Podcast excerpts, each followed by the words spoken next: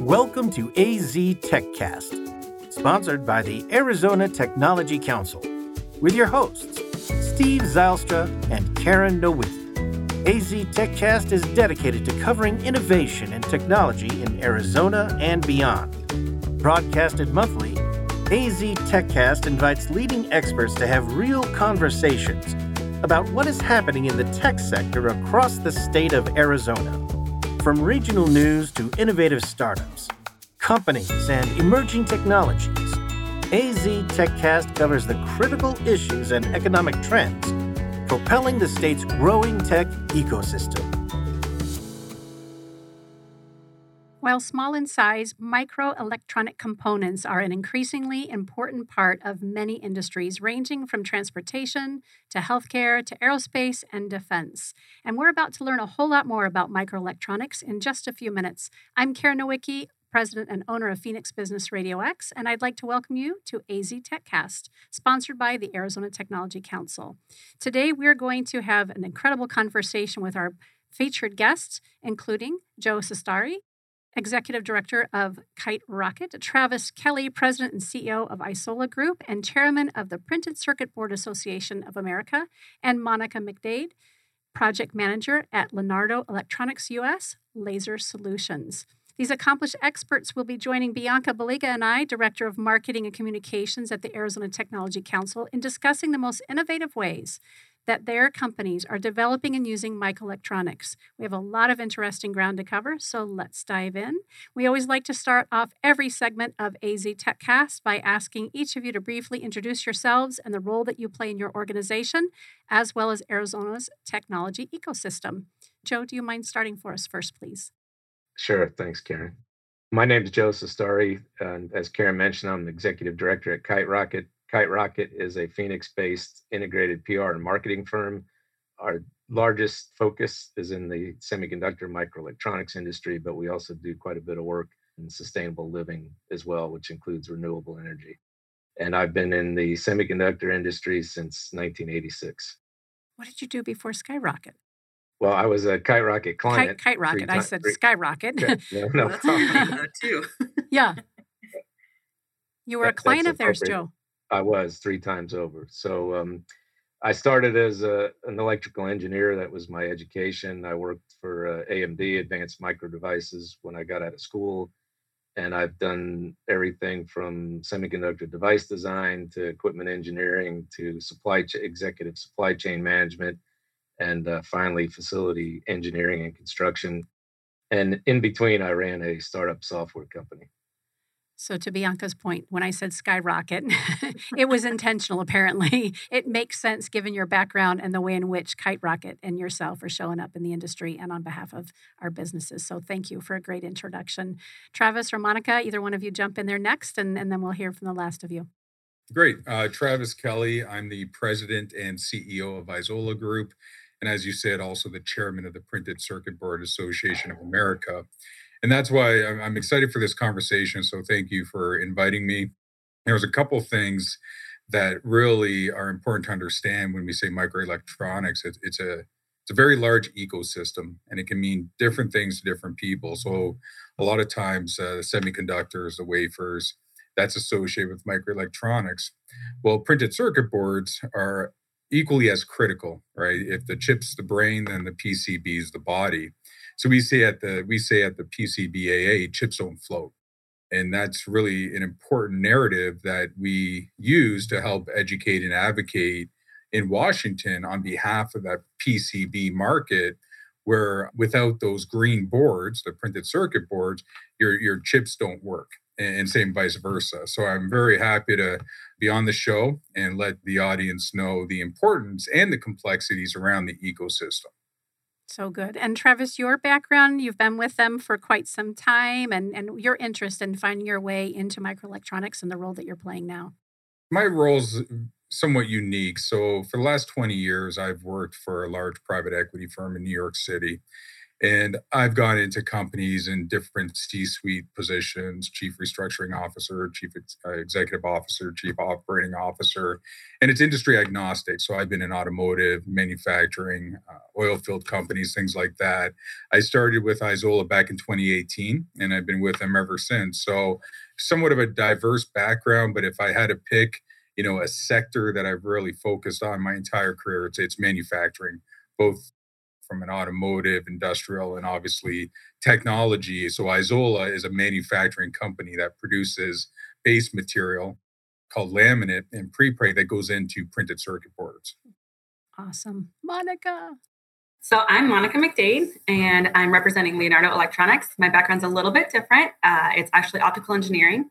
I started at Leonardo in 2014 as engineering assembly manager. So I'm with you, you know, manufacturing assembly production. That was kind of my forte there. Uh, so I was helping the engineering team build like the first brand new builds for some cutting edge uh, laser technologies. And now I'm currently serving as a project manager, so helping to get those engineering prototypes sort of products ready to, to go into a, a higher volume, a more robust sort of solution there in uh, kind of more of a production environment. And Leonardo is a semiconductor diode laser manufacturer here in Tucson, very vertically integrated. So we do grow our own wafers.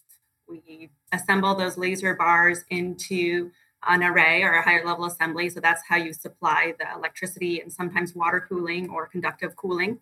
And then uh, we also have the capability to add micro optics, beam shaping optics to, depending on the customer's application, to make that laser light more useful for whatever they're doing with it.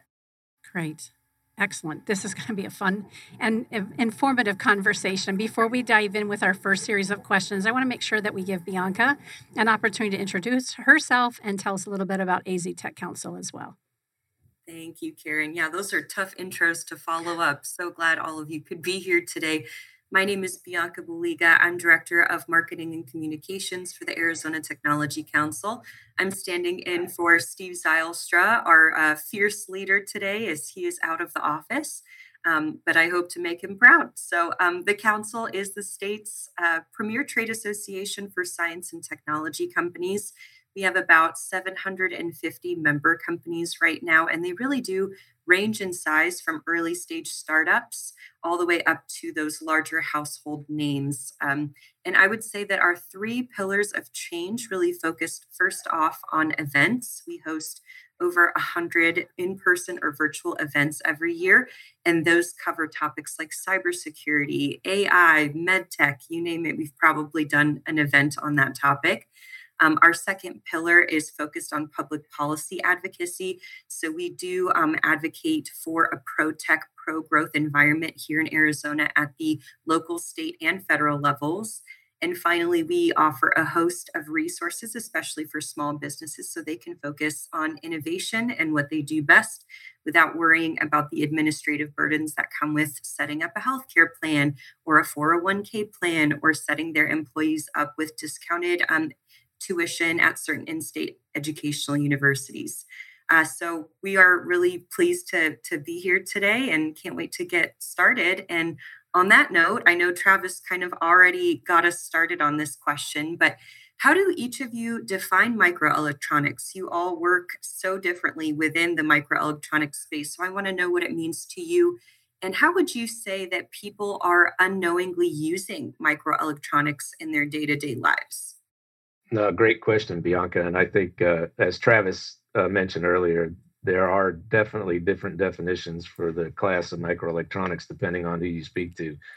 But for me, it's uh, m- maybe it's uh, obvious, but microelectronics, in and of its name, means small electronics. That by itself doesn't really tell us what that ecosystem looks like. But for me, it includes everything from you know traditional discrete semiconductor devices that we might be familiar with whether that's memory or microprocessors for a computer. But it also includes wearables. Uh, certainly today, it includes um, uh, microelectron microelectromechanical systems or MEMS, uh, as they're typically known, which we find in our phones and our cars, really all over the place today. It includes flexible electronics, which are used in all kinds of products, including wearables. Folding cell phones. And it includes medical devices. So if you're talking about an embedded hemodynamic heart monitor or a glucose monitor for diabetes, all of those are part of the microelectronics ecosystem from my perspective. Yeah, Did I hear I, Monica say something about some smartphones over there? I'm sure. I'm sure everyone's seen now the folding cell phones. You know, that's definitely a, a, a popular application right now. Yeah, I think Monica and Joe hit the nail on the head. I mean, ultimately, you know, once again, the the ecosystem is relatively complex. So, you know, you can get into the end uses like the, the, the cell phones, but then as you go into the value chain, you can really understand the complexities that's involved to bring electronics to market. And you know, if you can bifurcate that between defense and uh, consumables and commercial applications, infrastructure like 5G and the more you peel back the onion on microelectronics, the more complex you see the supply chain. So, you know, it starts from chemicals and, and woven glass and copper and, you know, obviously the, the the amount of suppliers and the complexities across the globe to bring all of it together is what I think is extremely important. And we noticed the complexities in a lot of different supply chains during COVID when we saw um, shortages you know and it was industry agnostic right we're focusing on electronics but you could see uh, a lot of different um, end segments and industries struggling to get that supply chain corrected I have a little bit of a different perspective being in the laser market. You know, it's it's there's an electronic component, but you know, lasers are also, you know, we I would consider Leonardo a microelectronics company because the things that we we lasers we make are smaller than your palm and some of them as small as the nail on your pinky finger. So they are, but a little bit of a different application there. You know, lasers are in so many things that we're using now. You know, your self-parking cars, self-driving cars. You know, I've got a robotic vacuum that goes around here and sweeps up dog hair. You know, it's great. It works at night. You know, it's got a laser guidance system on it. Um, you know, there's the refrigerators that will scan and tell you when you're out of eggs. I mean, that kind of stuff is it's everywhere, and you almost don't even even notice the applications anymore. So true. And I know that those, like you said, the smart cities, the Internet of Things, like there's microelectronics embedded into all of that. But I'd be curious to hear too, what are some of those key industries developing and using microelectronics? I mean, we've talked about the end products themselves, but we're also using microelectronics to produce additional microelectronics, if I understand correctly. Mm-hmm. So, what are those industries and how are they using them? Yeah, I think piggybacking on uh, Monica's comment about lights, you know, back in the lasers have evolved significantly over the last couple of decades, and today a laser is produced by a similar structure as a as a semiconductor device. You know, so diodes are come in different uh, kinds of silicon boules, and and uh, as Monica mentioned, they get they get cut up, and and you're able to produce laser light. And so, light in general is a huge opportunity for microelectronics whether that's a simple LED light that you use in your lamp, or whether it's the basis for AR glasses, which today uh, there are a number of companies focused on. And the challenge there is to not only get the technology to work, but heat obviously is a big issue when you're putting them in a pair of glasses, and transparency because that device has to be transparent to be able to see through. That typically is a light application, but people don't think of it that way uh, but it is the basis for augmented reality and a key thing. It's similar on the whether it's the phone, as Monica mentioned, one of the most unique applications or innovations for a flexible electronic is the hinge on that Samsung phone.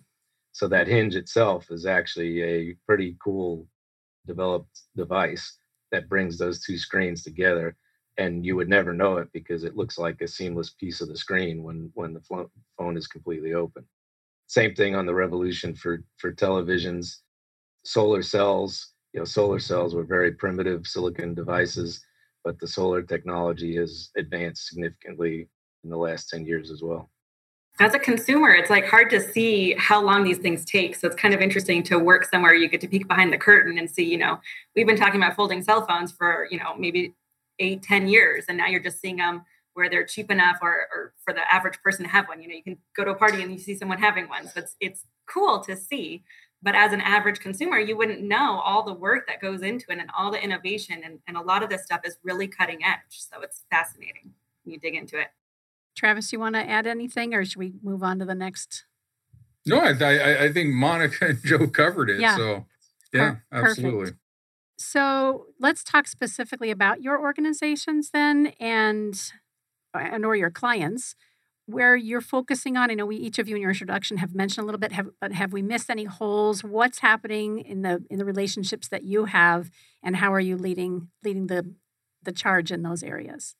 Yeah, I, I, can answer that two different ways. From from an Isola standpoint, I think once again, you know, how do we have a resilient and secure supply chain? So we have facilities all over the world, and in your neck of the woods, in Chandler, Arizona, we've invested roughly $40 million in a state-of-the-art R&D facility, quick turnaround facility, and it houses our corporate headquarters. So we do um, a lot of work there for the West Coast. And then we have a facility in South Carolina as well. So we're really looking at uh, flexibility and ensuring that we can continue to produce products all over the world. So should there be another pandemic or supply chain issues that we can continue to supply appropriately uh, across all regions. From a Printed Circuit Board Association of America standpoint, we're really focused on uh, the res- resiliency and security of the domestic supply chain. So we spent a lot of time advocating, uh, advocating, educating, and legislating on behalf of the microelectronics industry, primarily as it relates to printed circuit boards and substrates. And just recently, a couple weeks ago, there was a, a bill reintroduced by uh, Anna Eshoo, who's the Democratic uh, representative of Congress in California, and Blake Moore, the Republican uh, at Utah. And what it's doing is it really levels the playing field for domestic microelectronics producers as relates to PCB fabricators, whereby there's a 25% tax credit for any OEM that acquires a American-made printed circuit board as well as investment into the actual industry itself. So it's really a nice uh, tactic in this bill because it's a pull strategy. So OEMs, uh, your large OEMs, can acquire American-made printed circuit boards and receive an immediate 25% tax credit, and the actual fabricators, uh, not only for PCBs but uh, PCB fabricators that may want to get into substrates for packaging, roughly three billion dollar uh, R&D credit, if you will, for those companies investment from the government. So a lot of a lot of momentum right now. I think you know we spend a lot of time talking about chips, but chips don't float yet again. So unless you can package them uh, onto a printed circuit board, you're going to send them back to Asia. In theory, you're making the supply chain more complex. So a lot's happening right now domestically, and the PCBAA is really um, proud to be an advocate for that. That's fascinating. we, Joe, yeah. Monica, did you want to share um, a little bit about what your organizations or clients are working on in terms of microelectronics? Maybe some some cool products that are in the pipeline. Well, again, we've got a little bit of a different perspective, but uh, a lot of the stuff that we're doing is is you know we've got defense applications, illumination, targeting, you know, high energy lasers. Uh, to use in those applications and then you know some of our commercial applications would be manufacturing right laser cutting, uh, laser welding, additive manufacturing. Medical is always a huge one for us. We do a lot of uh, laser hair removal lasers so that um, ebbs and flows with uh, the popularity of, of those kind of cosmetic uh, procedures. So um, that's always a fun one. And then scientific lasers is, is one of the cooler ones that I think I've seen recently. Part of what's appealing about our product is it's very small, for the high peak power that you can get. So it becomes really useful in some of these scientific applications. Recently, it was demonstrated about six months ago laser fusion. So that was a very early sort of scientific thing, but that's putting in or getting out more energy from a system than you're putting in. So using a laser system, getting more output than it takes to to fire it up and, and run it in the first place. So very early on, again, that's going to take a long time to turn into anything, you know, cool. But that's the ultimate in green energy, right? Um, just being able to, to use light to produce something that's that's so open to the possibilities. So I expect it, uh, as this continues, you know, we're going to see companies pop up and trying to harness that and, and turn it into something. You know, maybe we'll be powering our houses with that someday. I, I don't know what the future holds, but it's kind of exciting to see. Um, I also have heard about, you know, some of our products going into what, what they're calling very brilliant X-rays, so they can penetrate deeper than standard X-rays. Having a laser target there and and understanding the depth of penetration depending on the wavelength and the power of the laser itself and how that can um, help diagnose in the medical field, maybe um, help treat things, uh, better imaging, things like that, less invasive procedures to really advance that field. Monica, not to put you on the spot, but did you happen to make it to the International Day of Light in Tucson? I didn't. I've been before, so I did graduate there. Uh, so we were part of it when I was when I was in school. But yeah, I'll have to make it back. I know that Leonardo was was part of it, but I wasn't able to attend myself this year.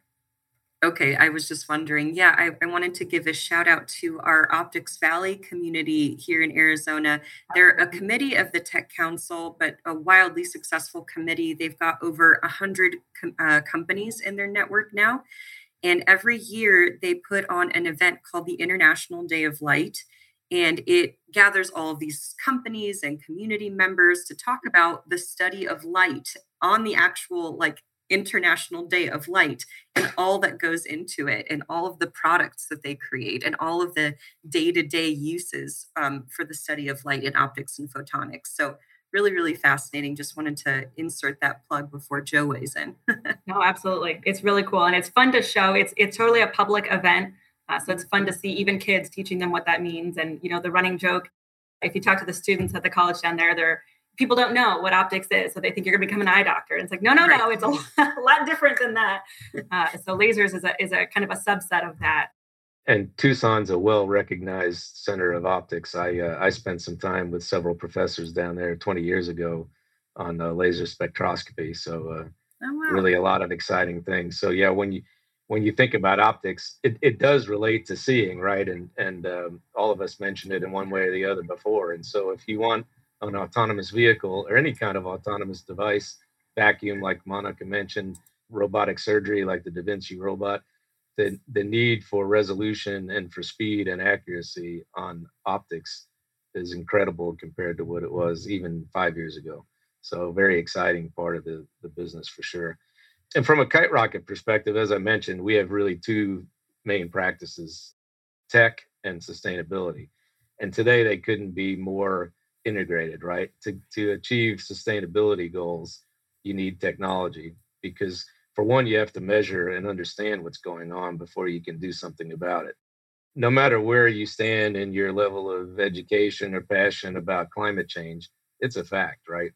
And yes, the climate will change whether there's humans on the planet or not. But I hope that we are intelligent enough that we want to preserve some things that are important to all of us uh, for the future, right? So we should be aware of what our manufacturing businesses and really all of our businesses are doing, not because of politics, but because it it matters to quality of life. And I think the one thing, hopefully, we can all agree on is that we want to always improve our quality of life. And so the technology that's necessary for that, whether it's water, whether it's food security, you know, we work with one of the largest apple and cherry producers in the United States and you don't think about it, but the technology they're starting to embed in their storage facilities and things like that to get the apple at the ultimate time, right? You don't want it too ripe, you don't want it uh, not ripe enough, you don't want it to start decaying. And so the measurement technology in those cold storage rooms is pretty complex, right? Something you normally wouldn't think of when you go to the grocery store and look at produce. So, in really every aspect of our life, technology is an enabling force and yes, we're a marketing organization, but we're doing more and more strategic work uh, for our clients to be able to help them really in go to market strategy and understand uh, what the market needs, where the market's going, and how that might impact them uh, in the future. I want to talk about the skills that are needed in this industry. Before we do that, though, you've each have given some great examples around innovative and transformative ways in which uh, your companies are using microelectronics and, of course, the industries. Travis has pointed out a couple times that it's industry agnostic, right? There's so many different things. What other innovative ideas and stories can you share for our listeners and viewers around what's happening with microelectronics? Anything we've left out? I, I, mean, I, I, what, uh, what we see is the technology curve is so steep. I mean, every year the the innovation is very, very difficult um, to keep up with, you know, regardless if we're talking about line widths. And not only do you have to have innovation in your product, but you have to have innovation in your processes to make your product. So you can't, you know, you can't have antiquated equipment and expect to keep up with that technology curve. I think that's, you know, to bring it back to what we're trying to do as an organization at the PCBAA is level that playing field because, you know, right now when you think about defense, um, just the the defense market in the U.S. and primarily it makes up roughly three percent of the global market share. It's not enough revenue generation and free cash flow to continue to invest in businesses. So we really have to look at different segments that we want to protect. And what does protect mean? It means having a resilient and secure supply chain for. So I've heard a couple times medical, you know, uh, infrastructure like 5G. Obviously, defense is one, aerospace, and even banking. So I think if we can get our voice around what are these industries that we want to have a resilient and secure supply chain for, if you pick those four or five, now you're talking 26% overall global market share. So the market's big enough where CEOs running these microelectronic companies can write the the underwriting thesis, right? The, the the business case to continue to invest in their business and generate free cash flow to keep up with that technology curve. Because where it becomes difficult is if companies, domestic companies, are competing not with other com- foreign companies but countries right? Certain countries may subsidize that type of R&D and that type of innovation, uh, which is, you know, somewhat rare in the U.S. And I think that's why, you know, both the administration and Congress and doing, uh, you know, a lot of a lot of the right things as it relates to the CHIPS Act. The bill I, I was uh, referencing, the printed circuit board and substrate bill that was just uh, reintroduced two weeks ago. So you're seeing that momentum because that's a great question. I mean, ultimately, in order to keep up with that technology curve, you have to have the investment and you also have to have that demand signal that generates free cash flow to continuously invest in, in the technology, both in terms of the product and the capability to produce that product. Yeah, I think no, and Karen, to answer your question, we we could talk for more than just the next half hour about lots of innovations. Um, you know, uh, uh, to me, medical and automotive, well, transportation in general, are two areas that that are continuing to revolutionize in rapid time. I mean, the technology curve and technology nodes are getting cut not by half, but by an exponential value. And so, um, whether it's an EV car, an autonomous car, or whether it's a rocket or a satellite, uh, or 5G, as Travis mentioned, or smart pills. You know, today there are pills um, that that you can ingest and have a dosing system um, that can go into your body. They're using it for t- cancer treatment. I alluded before to hemodynamic heart monitor, which is an implantable device that goes into your heart. It's batteryless, it's wireless, it's a microelectronic device. And the human body is the most toxic environment you could possibly have. And so designing something to survive in that environment is not trivial. Besides the electronic technology and communication technology alone, just the survivability. And so I think, um, and you know, we we talked about COVID and maybe this will be the last pandemic we'll see in our lifetime. I don't think so. But even so, whether it's food security on a normal basis, the world is different today. And the one thing about technology is people will always use it for good and people will use it for nef- nefarious purposes as well. So we have to cover both sides of that spectrum from a business standpoint, from a geopolitical standpoint. And that alone is uh, driving a lot of innovation. You know, we hear a lot about data centers and you can read lots of statistics about the amount of data that's getting created now on a daily basis and what capacity we're going to need for that technology.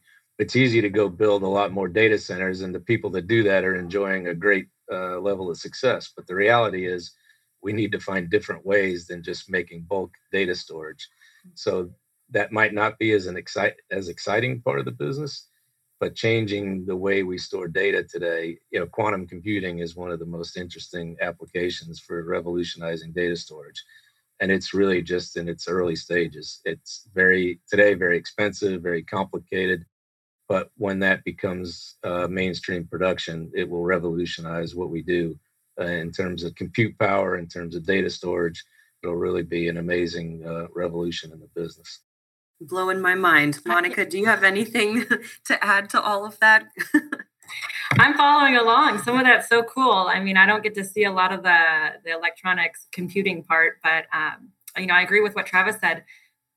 Trying to get more domestic manufacture is is huge for the stability in in the supply chain. You know, there's not enough here uh, to support if some of these things really went to market or went into higher demand. So I'm, I'm it's good to see and, and hear what's going on kind of behind the scenes that you don't get to see, but that that will help the industry all, as a whole. And Travis, I'll put a plug. We we need to do we need to sponsor a joint venture between the uh, semiconductor wafer level packaging effort and the PCB Association because Ooh. in some ways what's happening happening you know used to be every chip got mounted or bonded or surface mounted to a board today in wafer level packaging there isn't any board and so at the same time i think we're doing a lot of innov- great innovation in parallel. I'd personally like to see us do more uh, in a collaborative way. So, so that seems like an exciting opportunity. It makes sense too joe. I, I agree with you 100% I, I think those discussions are going to start happening in the very near future you know because once again it, it is it is an ecosystem. You know mm-hmm. it's not one microelectronics microelectronic that controls everything right? You have the chips you have the substrate you have the packaging you have the pcb so to your point i mean people people need to sit down and start figuring out okay how, how do you really you know look at this as a system solution mm-hmm. right? As opposed to doing it in silos. So I, I couldn't agree more.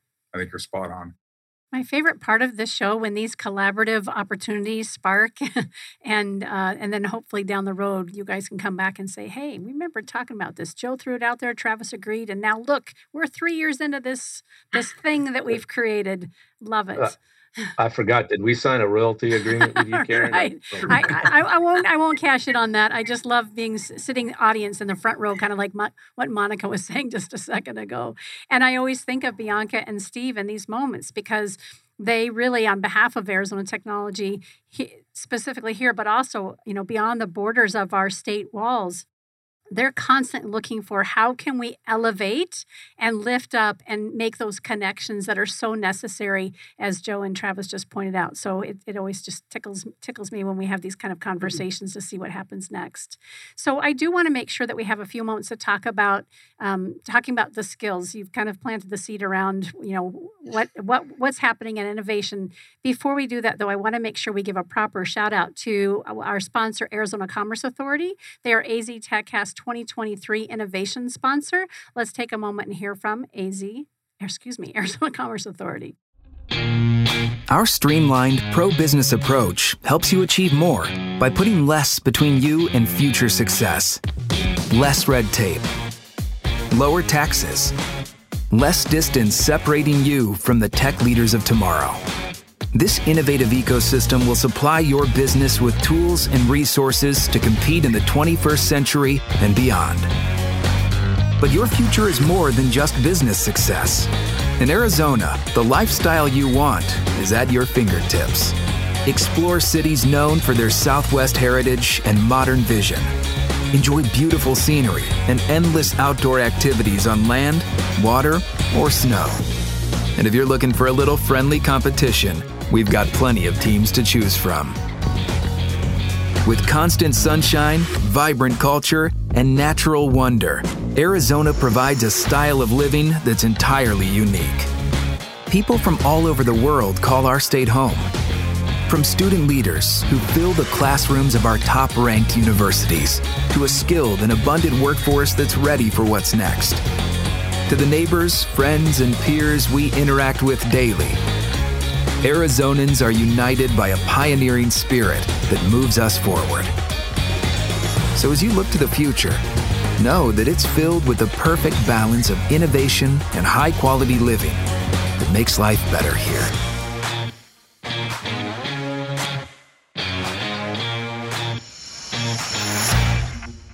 I always love that commercial. It just really brings up the energy. So, Karen, I know you were hinting at the skills required to work in this industry. So, I want to know what kinds of skill sets are you looking for when you're recruiting for this roles, and how can we better engage students at all levels of education to know that there are job opportunities in microelectronics? Bianca, there are so many opportunities. I mean, I think engineers is, is an obvious one, right? We've got the universities here that graduate excellent quality engineers every year. I think that's a big appeal of Arizona. But even more so than than you don't have to be an engineer to contribute in a meaningful way to this industry. We're always looking for you know it's, it's difficult to get technicians and operators. I mean these are small things. You know we do assembly we work in a clean room. We we work under a microscope. You know these things are not sort of off the street skills but they're also not you know bachelor's master's phd required. We have those mm-hmm. opportunities. You know we have some very niche sort of needs but there's a huge need for quality technicians that don't have to go to get a four-year degree to be able to have a, a, a meaningful contribution here. And that's a constant need for us. The whole time i've been at leonardo it's always something that we're working with the community colleges um, we're working with the high schools to to encourage people to go into technical fields to get technical certificates and associate's degrees and all kinds of things like that on the surface i think engineering is, is kind of an obvious one but there's there's a lot more to it than that Travis, I saw you kind of nodding along when Monica was like, "Oh, it's not just the four-year degrees; it's about the trades. It's those skills too." It, it's everything, and you know, just you know, it, it's so um, it's a difficult question, right? Because microelectronics, once again, means different things to different people. And Monica's absolutely mm-hmm. right. I mean, controls engineers, mechanical engineers, electrical engineers, you know, they're always in high demand signal integrity engineers, that's something that's very important in what Isola does. And it's very hard to find that skill set in the United States. A lot of times you have to file for H 1B visas and have employees come in from different countries. And then you get into, you know, manufacturing. A lot of young people don't want to work in manufacturing anymore. So it's hard. It's hard to recruit that. And I think that's something that you know we have to focus on as a as a country it's not only STEM, right? So you know we need to bring a lot of these skill sets back. I think back in 1999 there was over 2,000 printed circuit board fabricators in America. That is now down to less than 140. So the problem is when you offshore industry, because I, I, would argue that's offshoring an industry to go that to be that draconian from 2,000 down to 140 companies. When you offshore brick and mortar, you're offshoring that technological know-how. Mm-hmm. And then when something happens like a pandemic or you know there's geopolitical animosity, then countries start looking internally saying, hey, we we need to have once again a resilient supply chain. Well, it's a lot, it's a lot more complicated than just rebuilding brick and mortar. It's trying to go get that skill set that you offshored 20 to 30 years ago. And then it's not just doing it in house, but how do you get the universities, right? How do you get that STEM back into the schools? So it's it's it's it sounds like a simple question, but I mean it would take a lot more than 30 minutes to really do a deep dive into it. But I see a lot of issues depending on what area microelectronics are referring to, and a lot of the work that we need to do as a country to really get that back into the schools, back into the companies on on the on the job training as we continue to see, I'll say, a push for reshoring and nearshoring.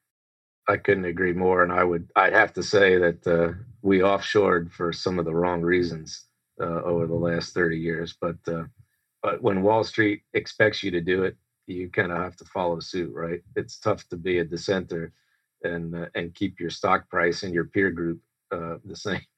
So always a challenge. But no, I agree with what Monica and Travis said. I spend a lot of time in workforce development. I'm a junior achievement leader in uh, in Central Texas I've been doing uh, workforce development all over the country.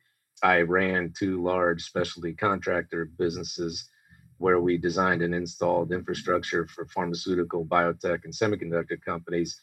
And I had thousands of uh, pipe orbital welders and electricians as part of my staff. And although they didn't go to a four year college to become an engineer, they were extremely talented, extremely smart people. And we as a country in general, and and like my daughter said, Dad, if you don't go to college, you're a loser. Well, it, it's a shame for anybody to feel that way because it's not true. You can make a great career uh, in the trades. And in fact, we need tradespeople now more than ever. Uh, with all this investment going on in the U.S. in technology, it still starts with it still starts with concrete and steel. People don't think about it that way, but if we don't have hands and we don't have trade people, and right now we're suffering around the country for sure in every area.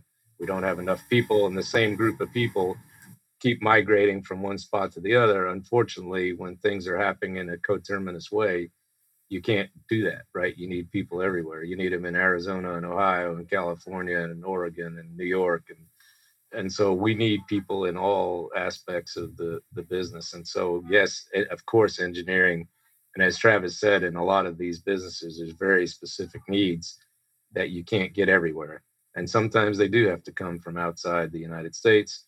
But we are developing a better foundation. We are starting to realize that trades are important. And in the Kiterocket case you know we hire journalism and pr majors as well. And so you have to learn even though chat gpt or any other ai program might get you there you still need human interaction. And we've actually tried it out on some press releases and things like that. And most of them read like a robot wrote mm. the press release and so you don't right you want voice and you want personality and when you're trying to recruit people or you're trying to present your new product you have to do it in a compelling way, right? And and we're not quite there yet on the. I mean, AI is amazing, and it's been around for decades. It's just now kind of the hot thing, right? And so, um, no matter what you want to do or what your skill set is, there's a place for you in the microelectronics ecosystem. It you don't have to be a technologist by any means. There's a home for everybody. I agree with you, Joe. And in the world of student debt as well, I mean, you can you can go to some of these technical programs and it's much more inexpensive, much less expensive. You know, you can graduate with no debt and then start a job that you're getting paid quite well, especially in Arizona. You know, our cost of living is much more reasonable than other areas. And a lot of these companies, I mean, I know Leonardo has, I'm sure you guys do have uh, tuition reimbursement programs where you could work as a mm-hmm. technician or an operator or what, what have you. And while you're going to school, if you wanted to further your education the traditional path is not for everyone. You know, not everyone's going to go get a bachelor's degree or, or more. And there's so much need for that. And I do feel like the more I hear about it, I mean, uh, Pima Community College here just had this whole big expansion into this um, tech center here. So there's more of a push as of, I would say, maybe the last five years than I've seen in the five ten years prior. I'm hopeful. I'm hopeful that that those uh, technician sort of opportunities will will yep. we'll see fruits of the labor there, and we'll have more of that workforce. Yeah, and I, I wanted to make one comment back back to the CHIPS Act, and I think one of the best things about the CHIPS Act isn't the money. It's not the fifty-two billion dollars. It's the awareness at the highest level, which we haven't had, sadly, in the United States to date. So that awareness, and hopefully, it becomes a programmatic every year issue. Right? It's not about this one-time uh, distribution of funds, and a big part of the CHIPS Act is about education and training and I'm and I'm excited about that. Probably more excited about that than I am about uh, the individual investments going to the companies that are actually going to make products. So I encourage everybody to understand what's going mm-hmm. on. You don't get you don't have to get involved in politics, but at all levels, city, state, federal government, technology is our infrastructure in the United States. I mean, yes, of course we need better roads, better mm-hmm. bridges, all that, but but what's got us to this point is technology. What will get us to the next generation and the one after that is technology. So we need to treat it like valuable infrastructure. We need to make the right investments. We need to build the ecosystem. And as Travis said, that we need to, to build the competency. Whether you scale it around the world, and you have to, right? It is a global business. You need to have control and competency uh, here. And that's to me the key thing. And it all starts with education. Bianca, was it the last episode we did around workforce development? Oh gosh, I think the last one was on optics and so. Oh no, it was workforce development. Right. It was innovating the yeah yeah. It was yes. workforce development. So mm-hmm. for our, our, our listeners and viewers, and of course our panelists, I, I, I keep thinking about that conversation we had. Um, that we had ASU, we had not Pima College, but Arizona Central College, I think on. It was and, Arizona Western College and then Pima County JTED. Yes, yes. Mm-hmm. So a great episode to go back and listen to with AZ Tech Council, um, AZ Tech Cast. Again, it just is ringing true. Everything we keep hearing the same thing, and I think if more people are are paying attention, and I, Joe, I love that ma- the connection you made with with what's happening at that that law end of things that Travis introduced us to, then we can make a difference. I'm a former assistant principal for a K five school and i've got a 15 year old who just finished last uh, yesterday moving into his sophomore year. He wants to be an engineer and i don't know that that's the path for him as far as financially to pay for a four year college right now and so i just keep thinking how can i direct him and guide him and is the guidance team at his high school the right team to help us make those decisions? I'm grateful for sitting in conversations like this because i can tap into people like you and say hey what's the best next step? I don't know that every parent is so fortunate to have such a wide range of conversations. So the more we can do on behalf of really where we're headed as a country and making sure we have the workforce to, to be as strong as we are, these are where those conversations take place. So we're grateful for that. Shall we talk about supply chain, Bianca?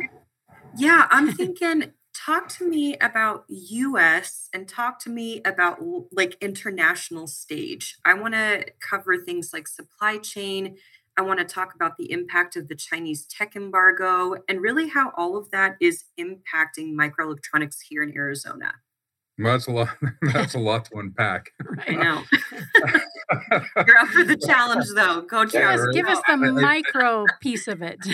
that's yeah. a AZ. That's a series we're going to start, right? Yeah. yeah. I think so. That'll be part of our joint venture. We'll we'll have to go through geopolitical issues and the global landscape, but there's obviously a lot going on in the world. And I want to say what, you know, something that Joe said, you can't be myopic. So we hear about onshoring and reshoring, and that's important, but it is an international global economy. And I think that has to, you know, eh, be the the umbrella over everything. So how do you once again create these supply chains for critical end use applications? And once again, we can argue you know, is that medical and infrastructure and banking and obviously defense and aerospace. But it's really understanding, all right, which which end segments do you want to have protected and ensure that you have continuity of supply? Because it, as we saw, and I, I know I go back to the pandemic, but it's recent in everyone's minds, you know, when ports were closing in China, so there was a, you know, obviously uh, very few shipments going out then our ports were full on the west. Well, our, our ports were full all over the, U.S. And then they were doing slow steaming because you couldn't have 180 boats outside California, so they just slowed down. And my point being, we have to look at the global supply chain and really pick and choose where we think we can locate and relocate uh, different functions for microelectronics to ensure that that resilient supply chain exists and part it, it can't all be in the US, but can it be in North America, you know, plus allied countries for certain end use applications? And I think that's really where, you know, people are trying to get their voice around right now. But it's it's always going to be a global economy. And I think, you know, there's obviously geopolitical issues uh, all over the world right now with Taiwan and China and the US obviously Russia and Ukraine. So how do you navigate these turbulent waters? And that's what a lot of companies are, are dealing with today. Yeah. I mean, if you look at anything that might have been positive out of the pandemic, it was to elevate the, the knowledge and the awareness of supply chain uh, on a global basis, right? And uh, and I think there's still a lot of people, and I was a supply chain executive, so uh, people always think of it, oh, it's purchasing, that's easy, right? You just buy parts. Well, it's much more than that. And it's become even more sophisticated, as Travis said. And so, and even some big successful companies have done a poor job of mapping their supply chain and understanding where their risk is all the way back to raw material and how many single points of failure they might have, right? So you tend to go to your first line of defense, which is the supplier you're actually buying the product from, but you should be paying attention to everything. And so once again, I mentioned concrete and steel. Well, we still, until we learn how to live in a virtual house or make things in a virtual factory, maybe someday, but um, we need those raw materials. And and I don't believe the U.S. is necessarily that steel production is what we really want to scale in the U.S. Right, but it's still a critical piece of what we do uh, plastic raw material. That was a big issue in the pandemic. We are still people are suffering from 50 week lead times to get specialty plastic material that are used in semiconductor manufacturing to deal with certain chemistries. Um, so there are a lot of things that that people are not paying attention to um, from a raw material standpoint, and that's critical. And so supply chain is really a complete ecosystem from the time you get the raw material to the time you make a finished product. Ukraine was critical to the semiconductor business. Most of the xenon and neon used in the industry came from Ukraine. And the largest plant in Mariupol that was producing that plant, we probably all were aware of it. It was on the news, right? And it was one of the first targets. And so um, that's a big issue. Same thing with a lot of the rare earth minerals that are used in specialty magnetics and, and microelectronics aren't in the US, never were in the US. And so we have to be aware of that and be able to, to secure that in the right way. Lith- lithium, same thing. A lot of it's in South America and difficult to get to and costly to get to and, and not always safe to get to. So, I mean, there are a lot of things that we have to be aware of when you think about supply chain. It's no longer just buying stuff, right, Joe? No, not at all. That's the easy. That's the easy part. I agree. Well, like any of these questions, it's a it's a, an onion of an answer. You can peel it back and look at the strategy, but there's a lot to it. No doubt. And I know we're we have about five minutes left. I mean, I'm already seeing so many spin-off conversations that we can plan for future episodes. Well, and Um, Travis and Joe both said they've got another segment, so we got to invite you guys all back again. You've already planted the seed a couple of times. right? We got to make it happen. But I'm curious as we think about our competitiveness on a global level, both from the US's perspective, from Arizona, what steps can we take from a public policy and private investment perspective to make sure that we're boosting our domestic competitiveness, but also our regional competitiveness here in the Southwest? depending on what angle you're you're looking at the question. I think I think companies, and I think actually Joe and Monica said this at the beginning. U.S. companies, Arizona companies can be competitive, right? But you have to look at smart factories. So mm. the antiquated, and that's you know goes back to the technology curve that we were discussing earlier, because you have to reinvest in the business. So you have to generate enough cash that you can reinvest and, and ensure that you are using the the most capable tools and people to become efficient right i think companies that can't keep up with efficiencies as it relates to adopting new technology will struggle to be competitive right? Because when the day ends a business is people process and technology right? People are, are you rely on your people to make the right decisions have problem solving skills and make the right decisions based on the, the information at the time.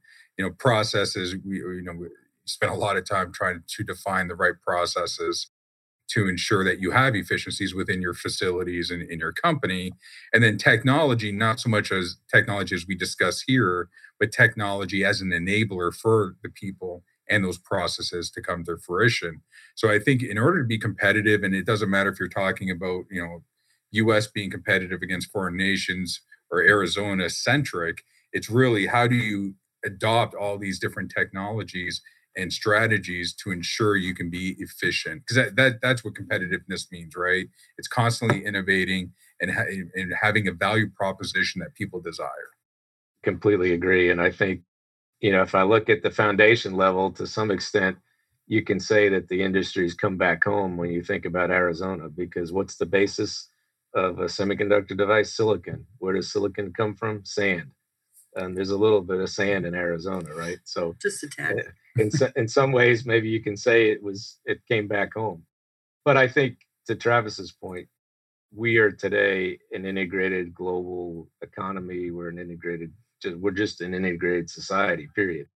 And when that happens, there's pros and cons, right? And we've all seen a lot of that play out. Some some in conflict, some in progress. Um, hopefully, the progress will outweigh the conflict side uh, uh, in a, a longer term period. But we have to have a global strategy. You have to. There's no way you can, like the China issue right now is a big issue because it's a third of the world's population.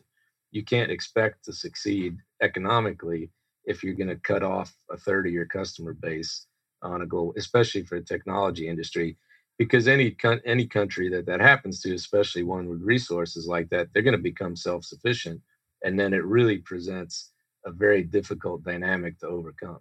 So we have to figure out a global strategy, but we have to have always local execution uh, and efficient local execution. So you have to think of it as kind of a hub and spoke concept, right? So there's there's development that happens in a consolidated well, but there's dissemination and distribution that has to happen on a local basis.